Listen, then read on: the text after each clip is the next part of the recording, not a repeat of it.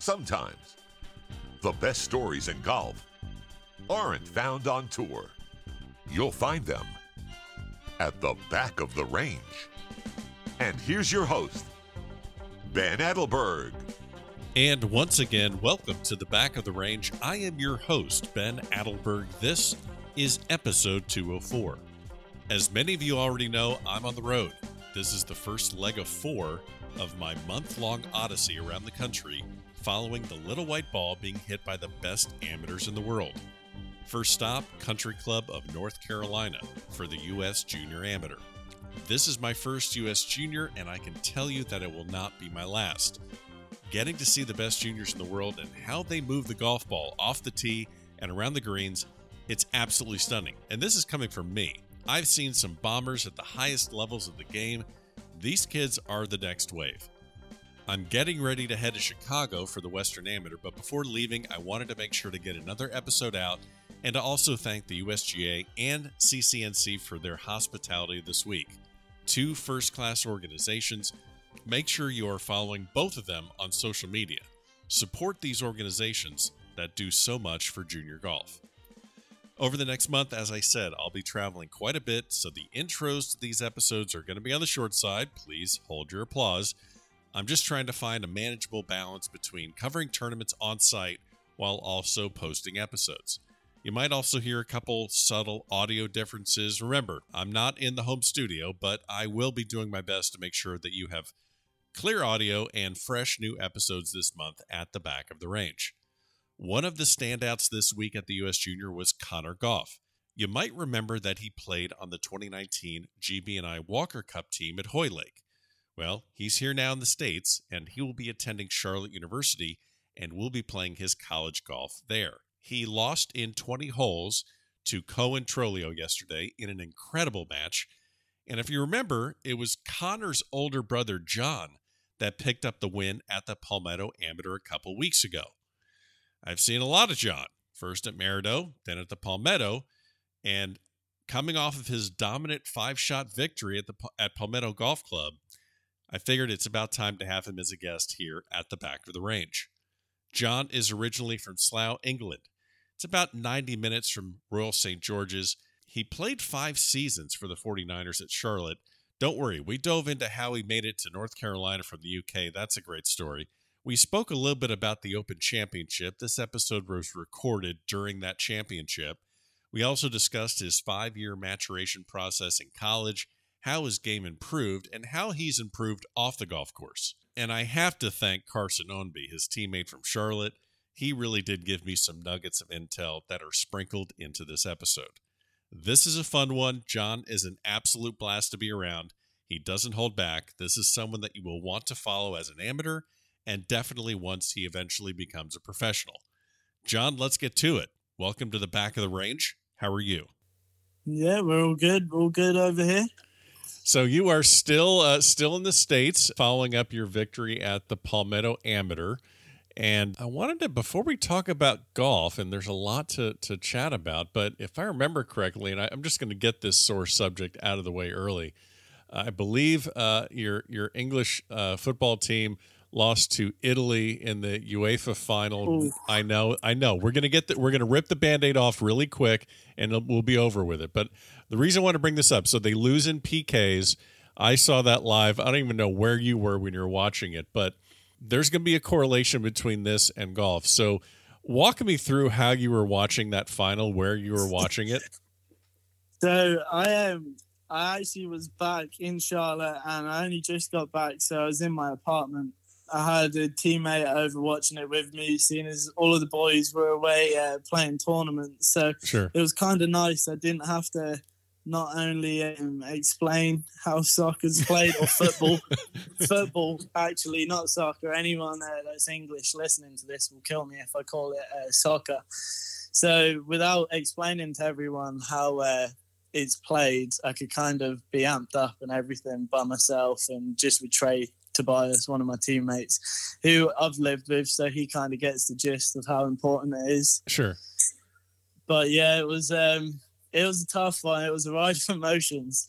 I was trying to explain to him um, how in golf I don't really I don't think that anything in golf, as all golfers listening to this would agree, um, it gets pretty nervy at times, golf, but I don't think anything could stand up for taking a penalty um, for your country to win a tournament or to lose a tournament as it was but yeah, it was good fun watching it. We it was a ride of emotions for sure. Yeah, and there you're like you said, there really isn't anything like that uh, in golf. Uh, you know, I'm you know obviously the Olympics are just have been kind of.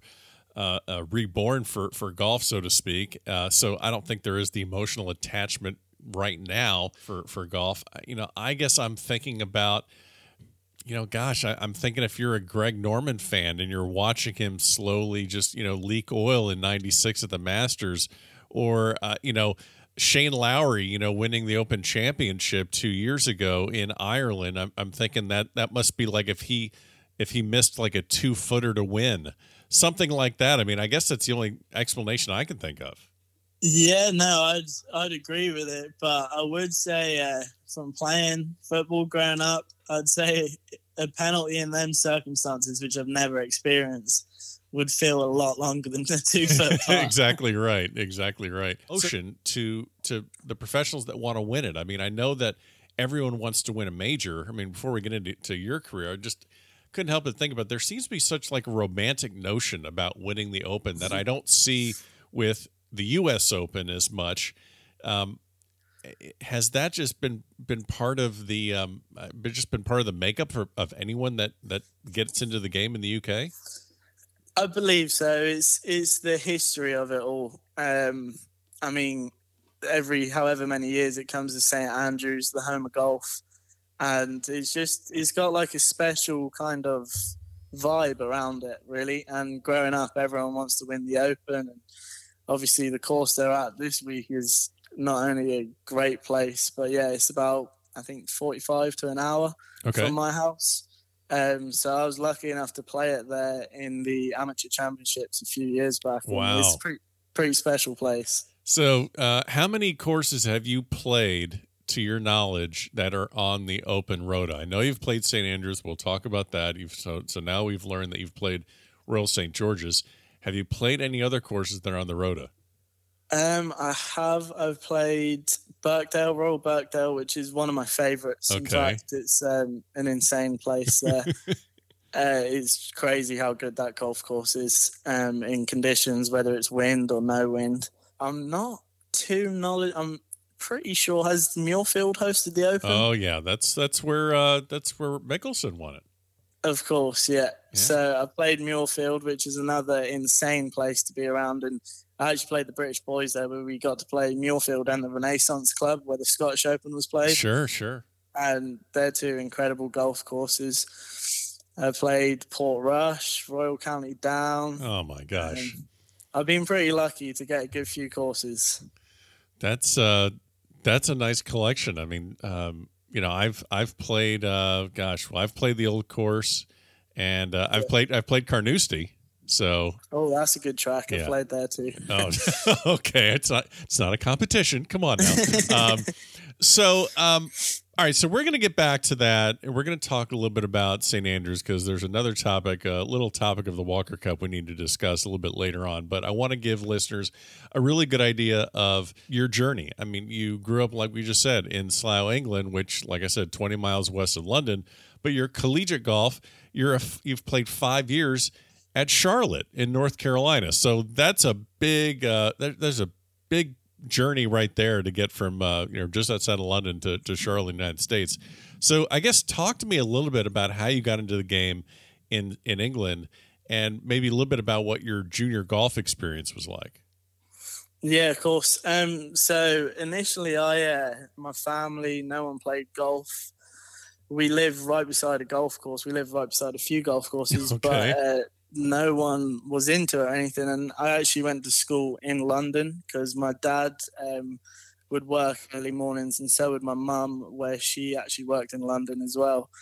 And we had a childminder, so a babysitter. Sure, sure, yeah.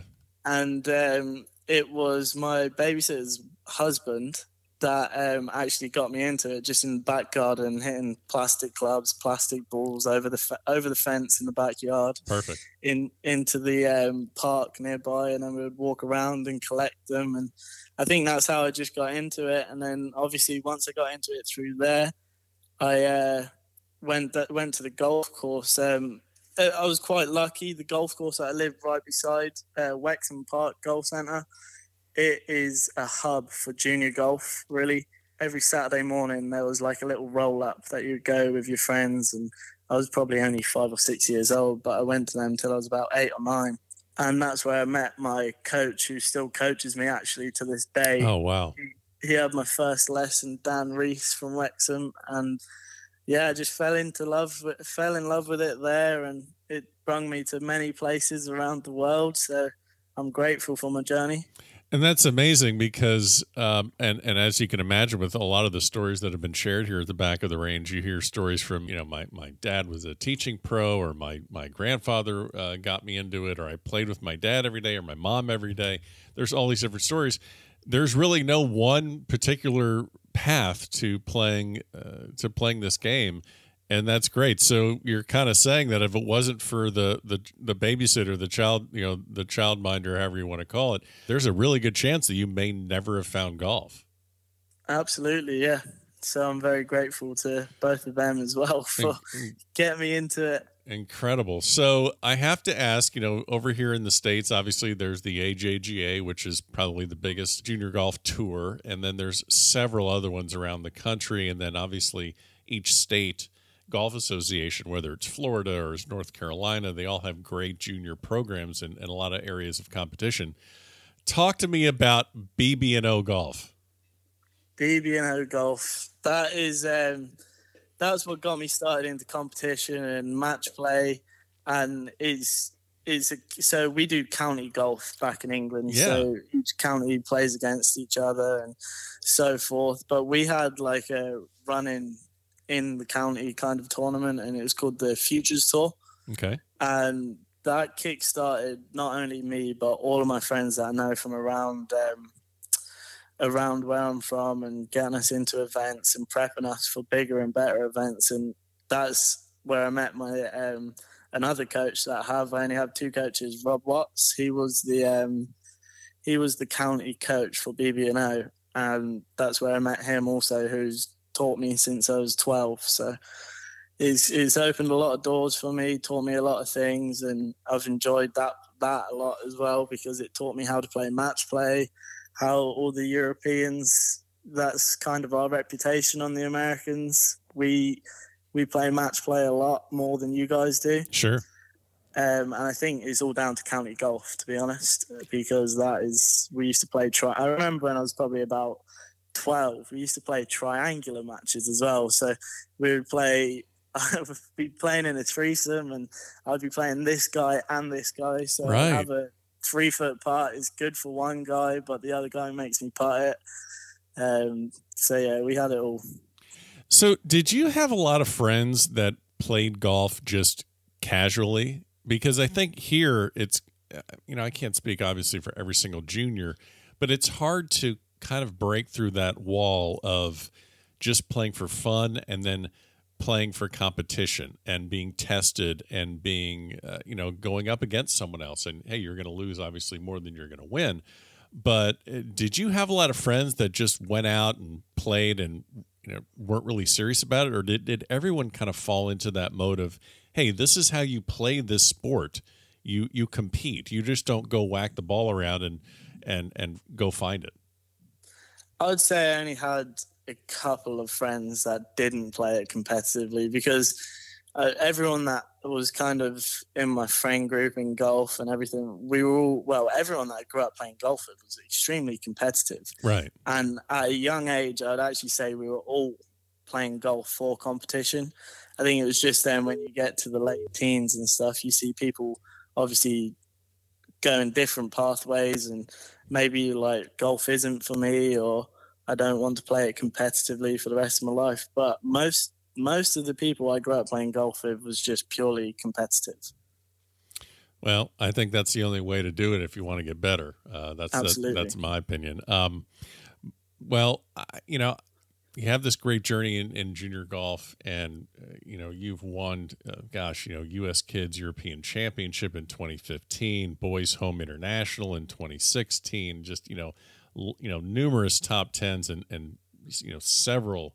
I mean, T11 in the boys am, um, you know, in 16. So so this great junior career and you follow in uh, you know i guess it, it is kind of a trend a lot of europeans are coming over to the states getting recruited by schools to uh, to, to play collegiate golf and that's exactly what you did you you you jump over uh, you know from the pond and you come over here and you end up playing at Charlotte. You are a, and and I guess my question is, what did you know about Charlotte, North Carolina, before a coach, uh, you know, before your coach came over and, and talked to you? So it's actually a pretty cool story. Um, as you mentioned, we're home internationals there, I played for the England boys squad and um, for numerous events and stuff. But our um, coach, his son was actually the assistant at Charlotte. So they kind of, at the time I was 17, it was a very impulsive decision. I kind of oh, okay. made it very fast. And it was it was that summer that I made the decision basically. But yeah, my my England coach, his son was the assistant. He was obviously saying, "Oh, it's a good pathway to go. America, it's where you need to go for your golf, essentially, because you're playing all year round rather than playing tournaments just through the months of March to the end of August or whatnot." And so that kind of brought up to my ear, and then I got into contact with the coaches here at Charlotte, and they were great every I couldn't fault anything on my time here at Charlotte at all. Uh, but at home internationals that year, I was rooming with Matty Lamb. Uh-huh. So he we played England stuff together, and he was committed to come to Charlotte. I remember we were just having conversations because it was on my mind, and I was like, "Yeah, I do like the idea of Charlotte." And it would be pretty cool to go. I know people there because so, obviously Connor Purcell and Mark Boucher were two Irish boys as well, who would be joining in the same year as me. So we would have a. We ended up coming and going back to the uh, home internationals. I was talking to Matty about, it and I was like, "Yeah, we'll just do it and see how it goes, ride it out, see how I feel about it." Because at first I was unsure whether I wanted to make the move over to the states, especially only being 17 years old at sure. the time. I didn't even I didn't even get to finish um, my last two years in high school. But so I came over and we come over with a pretty cool group. We had two English and two Irish in my uh, freshman year. We only had seven or eight on the squad, so we made up most of it. So um, there was no real signs of homesickness or anything because if anything, we were making the American guys more more European. Exactly, exactly. So I mean, all these Americans now are wearing trousers, is what you. Is what you yeah, we got them into trousers. We got them watching soccer, all sorts. Was, oh they didn't gosh. know what hit them. Oh my gosh! So, what was maybe the transition for you?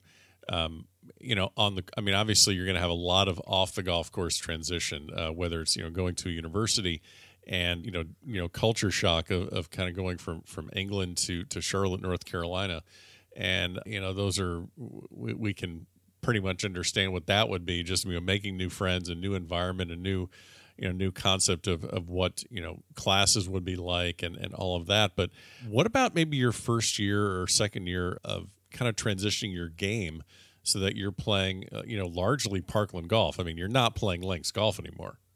Yeah absolutely. The biggest thing for me, I remember it, it almost took me a whole year to get um, used to Bermuda like grass. If, not so much the the uh, rough because on links golf you catch flyers and you know how how tough it is. Sure. But Bermuda it sits down a bit more in the rough, so it's a bit more of like a, a you have to plan it a little bit more.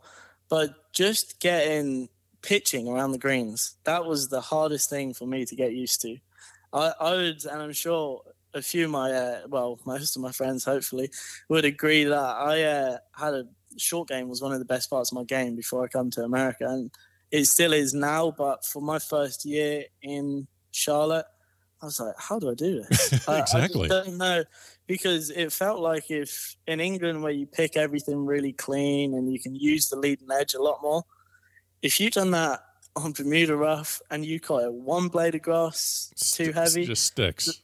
Yeah, it was like the ball was going half the distance it would normally go if you chunked it. And you're like, I know it was a chunk, but I didn't think it was that bad. So you just basically had to learn how to somewhat use the bounce a little bit on the on on your wedges. It took me it took me a while, but I think I'm used to it now. Now I'm going home. I think I just about got used to it.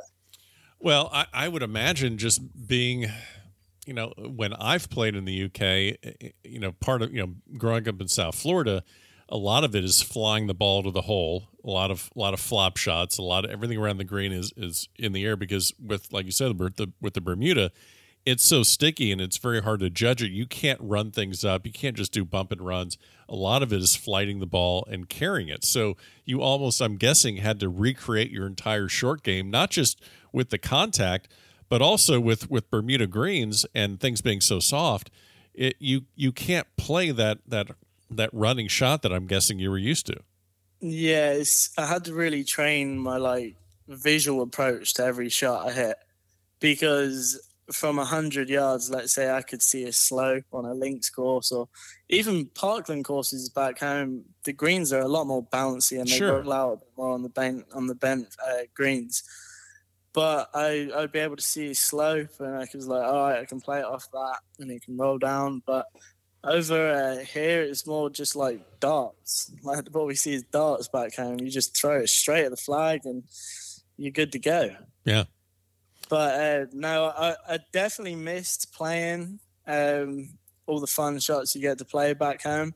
But I think uh, for your talent and skill levels, I think throwing at the flags and everything over here definitely taught you a lot more because you're more working on like landing zone and it was pretty easy. It was easy to once you mastered it, it was easy to get used to being confident enough to doing it. I'd say, but it definitely took it took a while.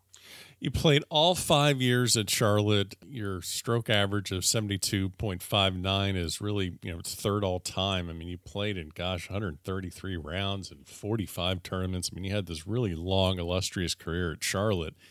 Um, what What's maybe the biggest change in your game and also maybe your personality that you've experienced since, you know, going to college in the States?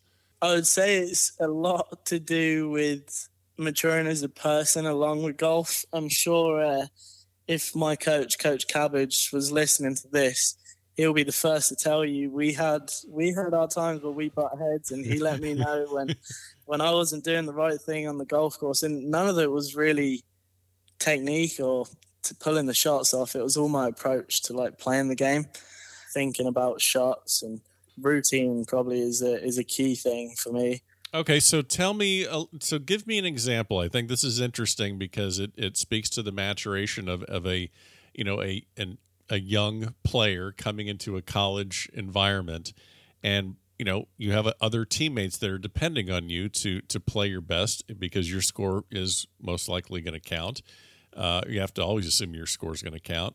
And then you have a coach that's holding you accountable for these things. So, can you maybe give me an example of something in your freshman or sophomore season that Coach Cabbage said, you know, hey John, that that's not going to work here. That's Um, where what one do I pick? okay. Uh, well, I, I, I mean, I, I um, mean, uh, we this is only a four-hour podcast, John. I mean, come on. Yeah, well, I do remember one time on a golf course that me and a coach laugh about ever since, really. Um, it was at the Jerry Pate in Alabama. And so I was struggling, having a bad day, and one of my teammates was also struggling. But one of the hard things about college golf is you never know where your teammates stand, really Right. because you, you don't have a leaderboard to look at or anything like that until after the round. So I was struggling a lot, uh, and as you do every round, like every so often, you're struggling around the golf and your head gets down. Especially at the time, I was 17 years old. So my coach, um, he comes up to me anyway, and he starts telling me, he starts kind of like amping me up, getting me, trying to get me going and my immature head was like, "Oh well, there's no need. I don't need to be doing that. I'm already so and so over. Right. I can just get going for the next round." And he stopped me on the hole right there and then, and he was like, he just told me as it was. He was like, look, no matter what happens, your score, you you always have to assume your score is going to count because one of the boys up ahead, you don't know this, but I know that he's having a terrible day, and your bad day may be better than his terrible day. Right. So basically, kind of like get your head out your ass and get going. Yeah, that's a perfect story and a perfect example. Uh, I, that I've heard that many, many times, and it's not uncommon. You get in your own head and you think that, well, my day's done, and then you have to remember that no, there's a team I'm playing on, and someone, you know, I mean, also the other thing, you never want to be like know in your heart that you kind of gave up in the last three holes to shoot 70 Exactly. to shoot 79 when you have a teammate who is working their ass off and they shoot 80 and how do you look Absolutely. how do you look them in the eye and yeah that's that's a tough one Well, I was always appreciative of coach doing that. Maybe not right at the time. I think course. agree with that. yeah But the next round, I think I went on to shoot. Uh, I think that was the first round, and the highest score I shot after that was one over. I shot like a three under and a one over or something following. So it was the same day as well. It was 36 holes. I think I shot, I couldn't actually tell you, it was definitely around 80. And then I went out and shot a 68 or 69 in the set in the next round, and I was like, "Well, it seems like it works. So this guy must know what he's doing." there you go there you go that's a that's a nice comeback well we have uh we, we've gosh it, we were talking this week i saw you last week in in south carolina i saw you the week before that in uh in in dallas I know you I- can't get enough of me. That's exact. You know, I was just actually I was going to say you must be getting sick of me by now, but um, but you know, you, you play the Maridoe Amateur, had a nice finish there. I believe it was a uh, 11th or 14th, somewhere in that neighborhood, Yeah. and and that brings you into uh, into the Palmetto Amateur in Aiken, South Carolina. And what's really funny is both of us did not know we were going to be there until very quickly. I I wasn't um, asked to to go uh, cover it until just about two days before the tournament started, and you were not originally in the field. So maybe No. share how do you go from not really in the field to holding the trophy at the end as the Palmetto Amateur champion? Tell this story. Um, so obviously Maridoe first. That Sure. was a great golf course, one of my favorites that we got to play in college. So every opportunity I get to, I go back as regularly as possible to play in events. And it was quite funny. I was um, planning originally to caddy for my teammate Cuss Noenby, and it was another teammate because we were actually playing out at our course, Irish Creek, afterwards, and we ended up playing really good and stuff. And I was like, I'm in, I'm in the mood for some golf. Like, I'm playing pretty decent. I'm Yeah. ready, ready to get going.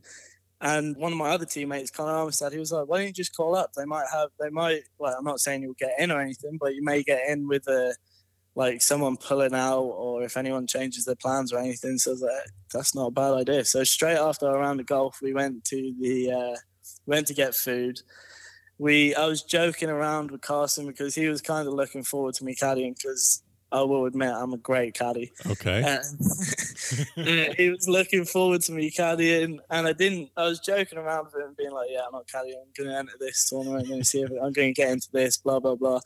And I, at the time, it was only a joke. And then as soon as we left, I was like, huh, "I might actually just call them and see what see what we can do." So I called Brad straight after we had dinner, and got speaking to him. And I was in the car with Carson actually, and it was very funny because he. Uh, Oh had no! He, idea that I oh no! He, oh, he was there while you're on the call. Oh, so you're on Yeah, the so you're on the phone. idea. Oh my gosh! So you're on the phone with Brad Crane, who is the tournament chairman at the Palmetto. So you're on the phone with Brad in the car with Carson, who thinks you are going to be caddying for him.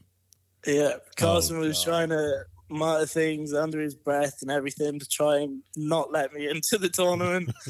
but um, no, Brad said he would get in contact with me if anything. He didn't know at the time off the top of his head, but Sure. I gave him the details and he got me in, luckily. And yeah, I just obviously they're two very different golf courses. Oh my well. gosh. Maridoe and Palmetto are two completely different golf courses, in fact.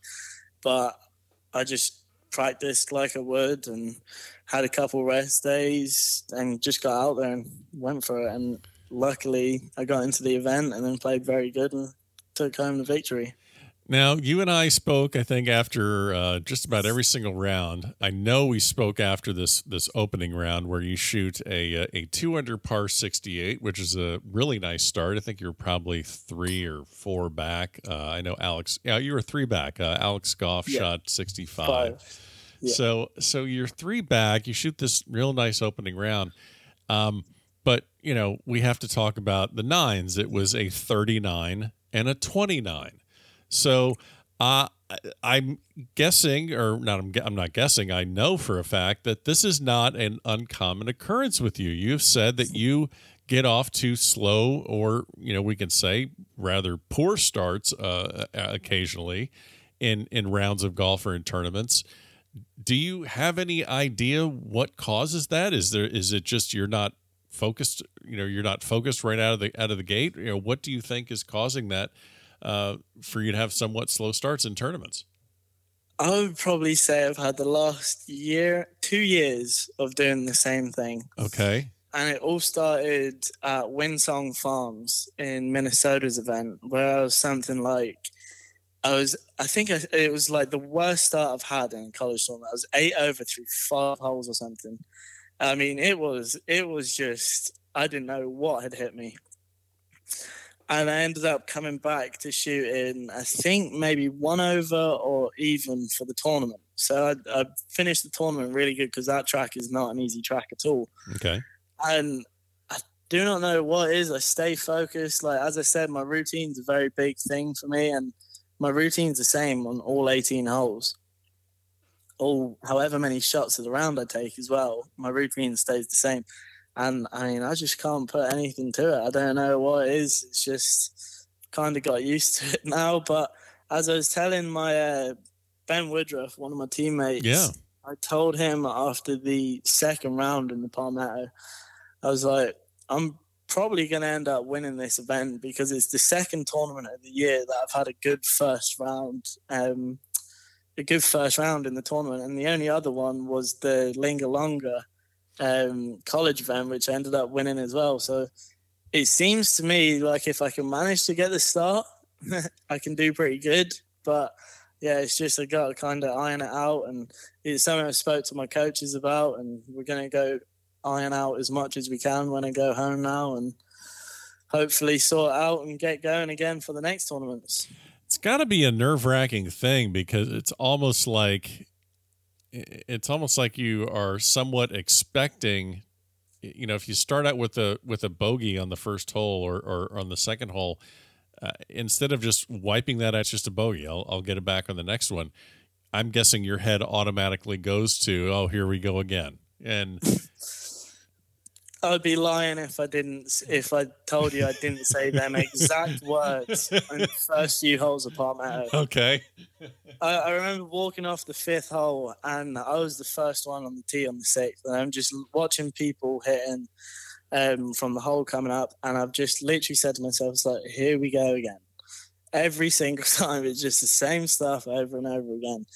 But it's just something that you have to kind of stick to. Like, I, in during the round, I don't think about it really during the round until unless it's a really bad start, as it was in the Palmetto uh, because I'm just thinking about how I'm gonna what not what position I'm in, but the shot that I have in front of me. sure. And um, yeah, I was just after the round of golf, I was like, goodness me, I don't know how I've managed to end up having a good first round after that start. But as everyone calls me, I got I kind of got the nickname in my team in Charlotte is like consistent.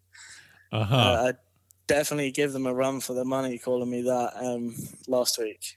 Yeah, well, I think that's what I, I asked you, uh, you know, during that interview after the first round, Mr. Consistency, because I just, you know, Yeah. the 39 29. Now, you mentioned, you mentioned routine is big with you um, about pre shot routine, but um, I, have to, how important is a, is a PlayStation 4 to your tournament routine? I mean, there's no point in me going to a tournament if I don't have my PlayStation with me.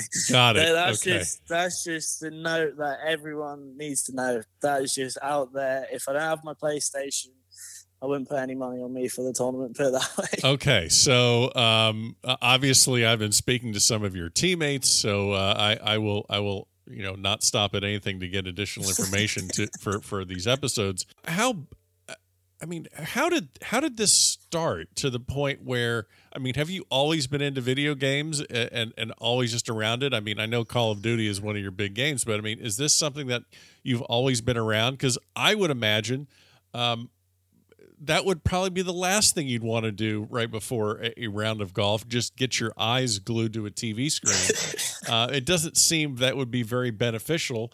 And uh, yeah, so how did that start? Well, I think I think I may know who you've got your information off, and I think I know what he's going to want you want me to say in response. So, I actually I, I didn't own a PlayStation coming over here, and I hadn't owned one in college. Sure, it was just we would play like a game of FIFA or something like that, just to every now and then, just as kind of fun.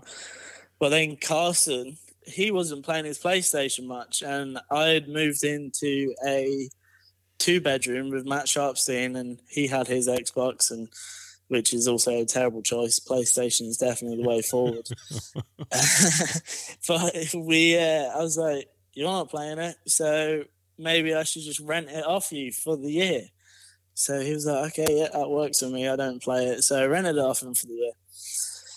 And without fail, I had to take it to every tournament because we took it to a few. I mean, all joking aside, golf is when you go somewhere in a team environment, it's pretty okay, but it's a lonely game when you're out traveling and you're in hotels. Yep. Unless you unless you're really with like a, a big group of people, it's it gets pretty like lonely and you got you've got time to kill. So after a round of golf, obviously time to kill after doing homework and I've seen as is in college. I'm sure I have to say that.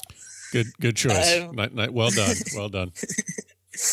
But um, so yeah, I'd never play it in the mornings because I wouldn't call myself a morning person. And in college, you have many five thirty wake up calls, so definitely wasn't a go to in the morning. But the night before, I'd definitely get home in, play play a couple games, drop in, and that's just the way it went. Yeah, well, it also gets your mind off what's coming up, and you get to kind of uh, you know uh, clear your head a bit. Exactly. Uh, it's kind of a release really, yeah, to course. everything that happens on the golf course or around golf. Makes sense, and uh, yes, and I, I can can neither confirm nor deny that I get my information from from from Carson Ownby. I I, I, I cannot confirm any of that information, but um, all right. So you you pick up this Palmetto uh, this Palmetto victory, and this is I guess your last uh, your last tournament here in the states. You're about ready to to head back over to to the UK, and you know that may come as a surprise to people listening, saying, "Hey, this guy, uh, you know, this guy really is is someone that." You know, we should be looking out for at the Western Am, or we should be looking at the U.S. Amateur. But you are going to go back to the UK, go back home, and and work on uh, uh, you know playing in amateur events over there. What uh, what kind of a summer schedule do you have set up for for competition wise over there? So obviously it's getting towards the end of um, the English and GB and I kind of summer schedule. So I have the English amateur next at the it's pretty much the end of July, start of August. Sure. And then there's the Brabazon Trophy, which I'm hoping to get into, which is the English or well, the British stroke play because that's an open event. Yeah. Uh, so I have them two left, and then I have a couple of Euro Pro um, tournaments to play in. So I've probably I've got four decent sized tournaments left for the uh, summer, and then you know re replan for next year. There's lots of things I want to do now. I'm out of college, such as tournaments back home or tournaments abroad during the college time that I'd like to play in. So it's pretty exciting actually that I get another year of well, the plan is another year of amateur golf anyway, for sure. So that's interesting. You know, we spoke a little bit about that before we uh, started recording and started having this conversation. Um, you are basically, you know, done with college golf. You have no more eligibility. So it's really, you know, the path is to be a, you know, lifelong amateur or to turn professional. And you said there's, you're really in no rush to turn pro. Uh, and that's just, you know, truthfully, it's not a common statement that I hear when I talk to, collegiate golfers that are coming to the end of their eligibility. I mean, you know, with with the COVID pandemic, of course, there were some players that were able to decide on whether or not they wanted to take a, a COVID year and and extend their their one year of eligibility. But for the most part, everyone's like, "Yep, I'm going to play in this and this. You know, I'll play the USAM and then I'm turn pro, or I'm going to play this and then I turn pro." So, you know, perhaps you know because I haven't heard this statement quite a bit. What is kind of your reasoning for? Stating that you're not in a big rush to turn professional, which I think is great. Which I think is great. I'm not questioning you at all. I think it's I think it's fantastic. I just want to. I'm just curious what your thought process is. For me, um, I've had a lot of friends, and I've seen guys that have turned pro as soon as they can, and quite honestly, aren't ready for it. I mean, I'm my own. I'm my own biggest critique. Okay. And until I think that I can turn pro and win tournaments to kickstart my career and like drive up the rankings, I'm in no rush to turn. I've got a lot of improving to do before I think that. Of course, go turn pro and play okay in tournaments, but I think for a more consistent level, I've got a lot more to do and a lot more to give in the amateur game. Obviously, there's a lot of stuff that I never got to do, such as men's events because I came over to America still as a junior. Right. Okay. So I never actually got my first year of men's events back home in England. So it would be nice to obviously get through them and travel a bit as well, which will be fun, like four tournaments, obviously. But I've just got I've I want a bit more experience behind me before I turn pro. And I mean, I've got great kind of like friends and family and people helping me, supporting me, everything like that. And luckily, unlike many other people who are bouncing them to turn pro straight off the bat, they're all very supportive of my decision and they're going to help me along the way. So I'm pretty lucky with that. And yeah, I just I just don't want to be one of them guys that gets stuck on a mini tour, as I'm sure everyone, no one plans for that. Right. But it's a very common occurrence nowadays that people start on a mini tour and just get stuck on it for too long, basically. So that's my plans anyway. This is a very uh, it's very interesting because you and I have had many conversations, and uh, I, I, mean this is really mature. I know I'm smarter than I look. Honestly, I, I mean, I, well, you said that. I'm just, but I mean, no. I, all jokes aside, I, don't hear a lot of that. I hear a lot of, okay, I'm done with college. I'm ready to go make money without realizing and it's it's you have that self-realization of okay maybe i'm just not that good yet and just saying professional and having it next to my name, that doesn't bring me any money. That doesn't bring me any success. Maybe I should actually go see if I can compete on the pro tours, which you're talking about the Euro Pro Tour. And I'm guessing you can probably play in European Challenge Tour events. Uh, I'm guessing there's a lot of uh, opportunities over there. Maybe I'll go play as an amateur against these pros and see how I stack up. Yeah, that's that's essentially it. Yeah. That's what I'd like to do. I'd like to play a few of them as an amateur and see how I stack up against them. And obviously, it's not that I'm not confident in my game. It's just, luckily, the course I grew up on, we actually had, I'd say, three guys that weren't playing mini tours. There was two of them that were playing Asian tour. One of the guys played European tour for a while, Van Phillips, and they were they're probably grown up. They've been through their 30s and 40s with me and they have just bundled me with loads of wisdom to make me seem smart obviously because um, but no they've been they probably the pros at my golf courses growing up have been the biggest influence on me. And one of my old one of my, well one of my best friends his dad was the old head pro at the course i grew up at. And he was he I'll never forget uh, used to win tournaments and you'd get to go out like junior tournaments at the club and you would get to go out and play a round of golf with him. He was very good to the juniors and starting everything up. And he said to me um, two things that he he said to me, which I've kept with me probably for about easily ten years now. I'm 22, so it was definitely before I was a teenager. He was like, "Never turn pro just because you want to turn pro. Turn pro when you know you're good enough to be a pro." Yep. And he also said, don't have a backup plan as coaching until your plan doesn't work. If it if it doesn't work, which I have completely agreed with. And obviously, when you get older, you start to think, well, maybe I should start because back home to teach, you do your PGA, and it's a two and a half, three year course, pretty much. Sure. So it, ta- it takes time, obviously, but I'm not looking. I'm not even looking into that as an option until I give it all my all in professional golf and try and make the most out of that. First of all. Yeah, you can.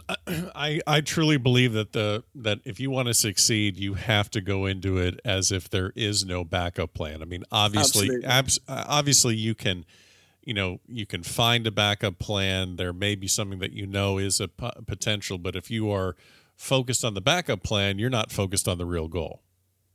Absolutely, I'd say I was a bit of a troublesome, not too troublesome, but not the ideal student in high school, I'd say. And I used to argue with my teachers all the time because they were like, well, you need a backup plan. So, well, I don't because if I have a backup plan, then I'm not fully invested in my original plan. There so you I go. may as well I may as well just have my backup plan as my original plan if that's what I'm gonna make. But I'm sure that I'm sure if I had a conversation with them about it now, we wouldn't argue as much. But Well, it it makes sense. It probably doesn't make sense for a 15 year old to say that or a 14 but but it does it does make sense. Um, yeah. now you mentioned family and and friends, and um, I couldn't help but notice that uh, you do have a younger brother who uh, who I have uh, run across uh, uh, specifically ran across your brother Connor at the 2019 Walker Cup at Liverpool, and um, you know I'm just kind of putting two and two together here. He played a Walker Cup.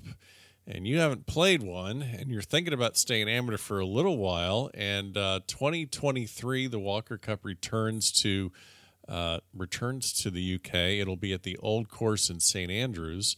Um, I I already have plans to be there. Do you have any plans to be there? Unfortunately, I don't have an answer to that. Obviously, it'd be great to play a Walker Cup, um, but as I said, um, it's it's a huge accomplishment. First of all, to get into a Walker Cup, and Right. then to play at St Andrews would be even more special than it would be, and I would love to do that.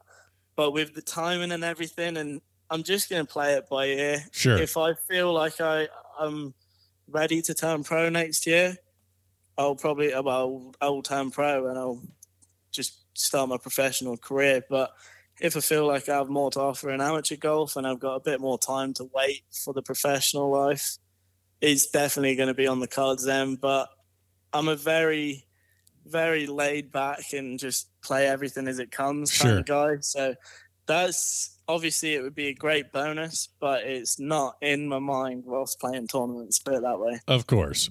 Of course. Well, but it but it is something that is out there that I find interesting because you know you, know typically you'd find the um, you know you know you would think that it would occur in reverse. You would play in 19 and and Connor would be coming up to maybe play in 21 or 23. Um, what do you remember about that experience? Maybe coming from you know the older brother.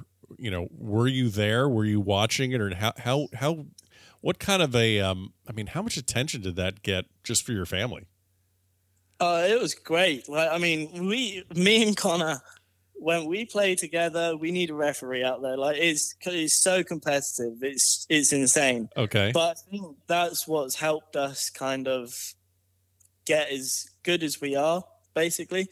Um, we've always supported each other though when we're playing tournaments. Like I wasn't there for the um, Walker Cup because I was over here, sure but I had pretty much most of it live streamed to me um, by family because they were all there. Obviously, family from my family's all Irish, so we had all my Irish family coming over to watch it as well. And uh, obviously, I was watching on TV here. It was great fun to see him, and it was. I think he'd done a great job. Uh, he was the, I believe, the second youngest. yes we are ever to play. you are 100% correct Was it Justin Rose, the only one before him? you know i i think you're right um, I think it was, and Justin Rose has had such an incredible amateur career in England. That's a pretty big accomplishment to kind of to kind of get really. And uh, I was extremely proud of him. I know he may hear this, and I've never told him it to his face, and I don't intend on telling him anything like that to his face ever again. okay But but um, no, we were all proud of him. It was great to watch because obviously one of my teammates, Conor Purcell, was also playing in that. So it was pretty pumped up time for me because I knew a few of the boys playing, and obviously I knew the other guys playing as well. But I think it was great fun to watch, and I, yeah, proud of them all one thing I noticed about your brother is that you know a lot of players are wearing visors or are wearing hats, but not your brother because he is. I mean, this is. I mean, you get a lot of you get a big opportunity right here to have some fun with Connor, but he is really proud of that damn hair he's got. I mean, that is a full side of. Le- I mean, he's really proud of it, isn't he? I've always said to my mom and dad when I went to America, Connor was like he was in check. He was in check before I went to America. Then come, I, I go to America, and he starts getting long hair. He's, he pays more attention to his hair than he did practicing for a while. I think. Oh, wow. Okay. But, um, I think he. Um, it's pretty funny. I, have taught him everything he knows, obviously, in golf. I mean, there you go. Obviously, come on. Apart from the hair, that is one thing I'll never take. I'll never claim that I helped him to do anything to do with that. But you know, it's his thing, and I I will admit though, coming to America, he cut it. He cut most of it off coming over to the states because he's going to play at Charlotte. The the, uh, the the golf tradition at Charlotte continues because he's, he's exactly. So he's been here in Charlotte with me for a semester, getting to know everything. Oh, and now, now getting, and now you need to leave. T- you, need to leave town. You can't be around him that much, can you? Well, yeah, my, my job here is done. I kind of showed him the ropes and just let him go and do his thing now. But I'm sure he, along with the rest of the team, should be excited for the year they're going to have. We had a good year last year, and obviously with the addition of him, he can play some golf. So yeah. it'll be good for everyone on the team. John, fantastic conversation. Knew it would be a fun one. Congrats again on your uh, Palmetto Amateur Championship. Glad I was there to see that and cover it. And uh, I will see you down the road. This will not be the uh, last time our paths cross. I wish you all the best. Uh, safe travels over uh, across the pond. And I appreciate you stopping by the back of the range. Thanks a lot, Ben. And there you have it. Special thanks to John Gough for joining me on this episode here at the back of the range. Don't forget, follow along on Facebook, Twitter, Instagram. Every single episode is available at thebackoftherange.com. And we'll see you next time here at the back of the range.